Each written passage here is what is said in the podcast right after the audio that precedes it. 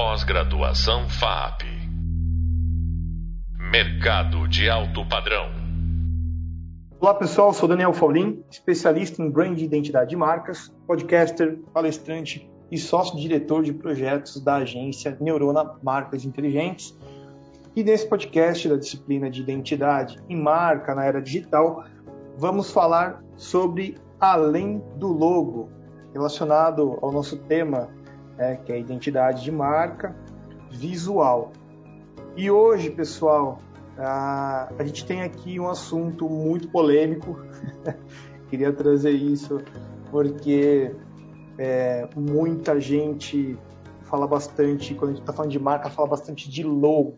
Né? E o logo, muitas vezes, é, obviamente que ele é um item fundamental ali da identidade visual, porém ele não brilha sozinho, né? Então a gente tem várias outras elementos de apoio dentro de uma identidade visual que vai trazer, né, a tona aí toda essa comunicação da marca, essa esse DNA da marca né, em forma de identidade visual.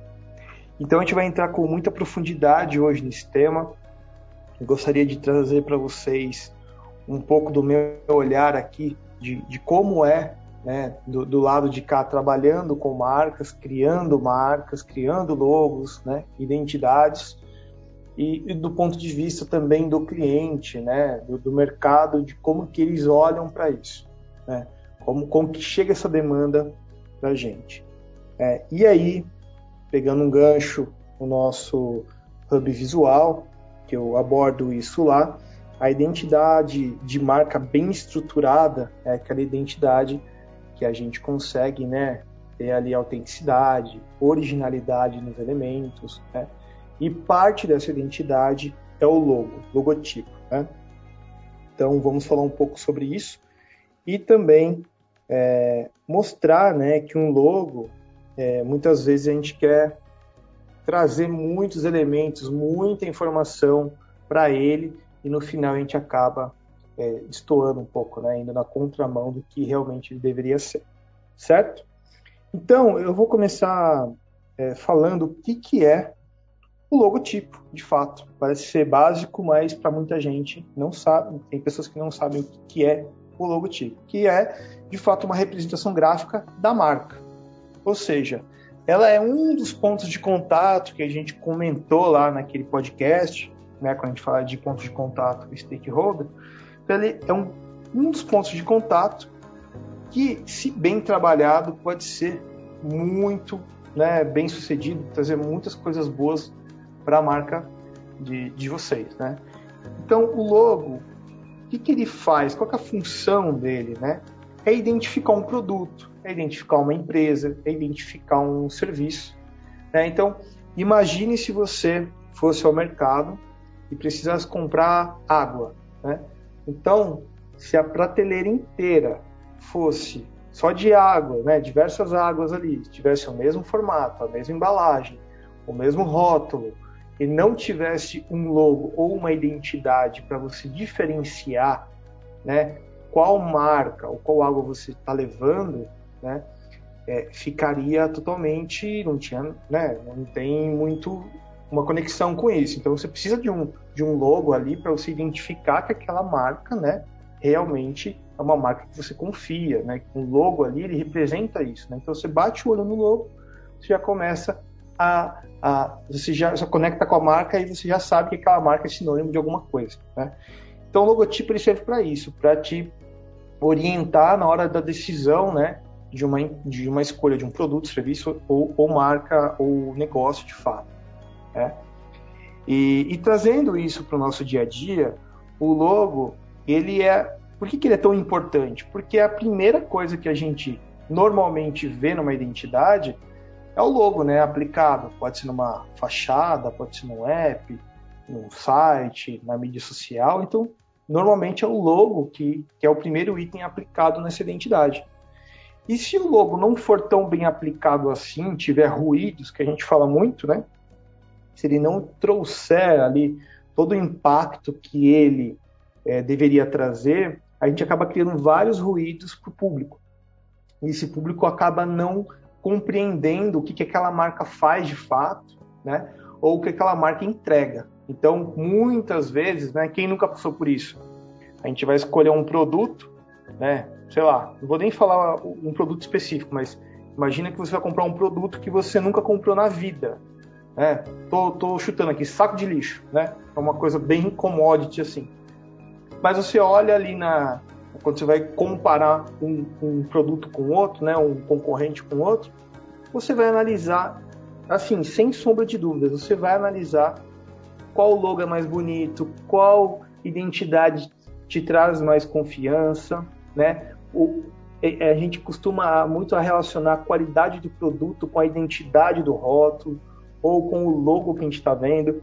Então, tudo isso muito bem alinhado, né? traz para a gente, né, traz para a marca uma, um efeito positivo ou não. Né? Então, quando a gente está trazendo o logo como elemento principal, é, é, natural que quando a gente bate o olho nele, a gente tem uma recordação dessa marca.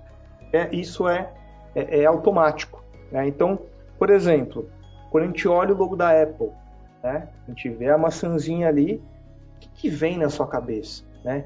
automaticamente vem alguma sensação, ele vem alguma conexão emocional com aquela marca. Alguns podem falar, nossa, quando eu bato o olho vejo a maçã, é status, né? O logo, ele representa para mim status.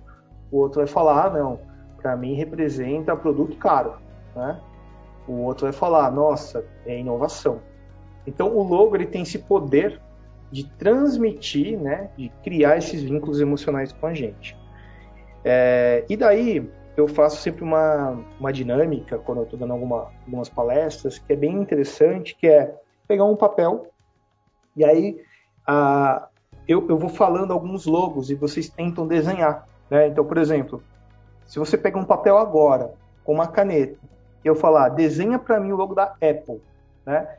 Vocês não vão acertar os traços de primeira, mas vocês vão lembrar do logo e vão desenhar um logo muito próximo, né? Se eu falar, desenho o logo da Starbucks, da Amazon, da Shell, do, da Ipiranga, por exemplo, a gente tem na nossa cabeça, né, a gente tende a fixar o logo, por isso ele é tão importante, tá certo? E o logo, é, muitas vezes, quando a gente recebe um briefing aqui na agência, o briefing vem carregado de coisas que esse logo tem que é, transmitir para o público, né? Então, por exemplo, eu quero um logo que ele traga confiança, que tenha tudo a ver com ESG, que ele traga sustentabilidade, que ele traga nossos valores. Ou seja, tem tanta coisa que a empresa quer trazer num logo que aí a gente é, é difícil porque o designer acaba até se perdendo, né, de tanta coisa que o logo tem que carregar. E o logo, né, ele não é capaz de transmitir todas as estratégias da, da marca, né? Ele não, ele não vai conseguir sozinho trazer tudo isso né, para o consumidor olhar e realmente perceber. Né? Então, por isso que o logo ele nunca anda sozinho. O logo ele sempre faz parte de uma identidade visual, ou seja, identidade que acompanha grafismos, símbolos, cores, tipografias, fotos, vetores, ou seja, é um universo de coisas que junto com o logo a gente cria essa identidade visual forte e impactante. Né? Então, é, é, muito comum é, é, a gente receber briefings aqui que o logo parece que ele tem que, né, ele é obrigado a carregar tudo isso. Aí quando você coloca isso em xeque, você perde o quê? A simplicidade. Olhem para o logo da Nike, por exemplo, ou da própria Adidas. São Adidas principalmente, né? São três barrinhas ali escrito Adidas, né? Daí você fala para mim, pô, mas é super simples de fazer. É, super simples de fazer para quem entende, né, utilizar conceitos de design e ser simples ao mesmo tempo comunicando muita coisa. Então, a gente sempre vai vincular o logo a alguma peça, alguma identidade que, que com certeza vai estar vinculado esse território visual. Tá certo? E aí, gente, um, um ponto super importante é que muitas vezes a marca, né, quando a gente está falando além do logo, a gente costuma falar marca para logo, né? Tem essa confusão. Então, sempre, né, coloquem no radar. Logo é a representação gráfica, né, da sua empresa ali. É, é, o símbolo, é o brasão dela, que a gente vai levar isso para todos os lugares, né? É, e marca tudo aquilo que a gente sente, né?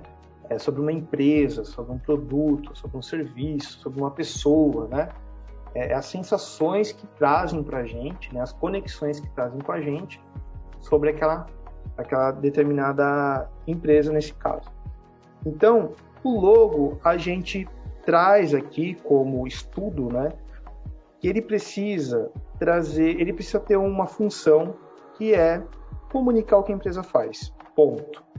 Só que muitas vezes a gente utiliza isso de forma é, não tão óbvia, né? Então, por exemplo, se a Apple é, utilizasse outro elemento gráfico né, para comunicar o logo, é, ela poderia utilizar um computador, por exemplo.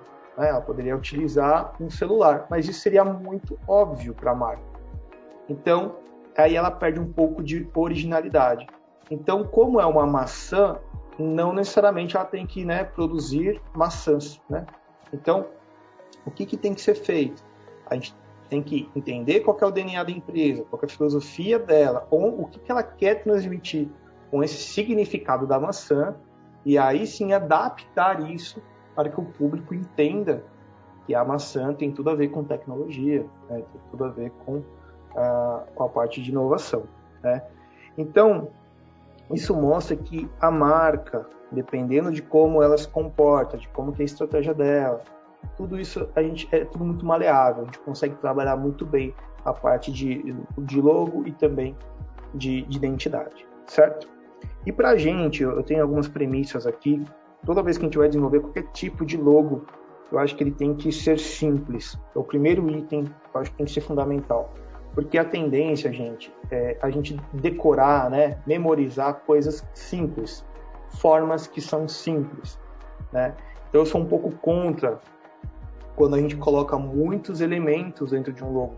É, degradê, borda, mais de três elementos que confundem a cabeça do usuário, né?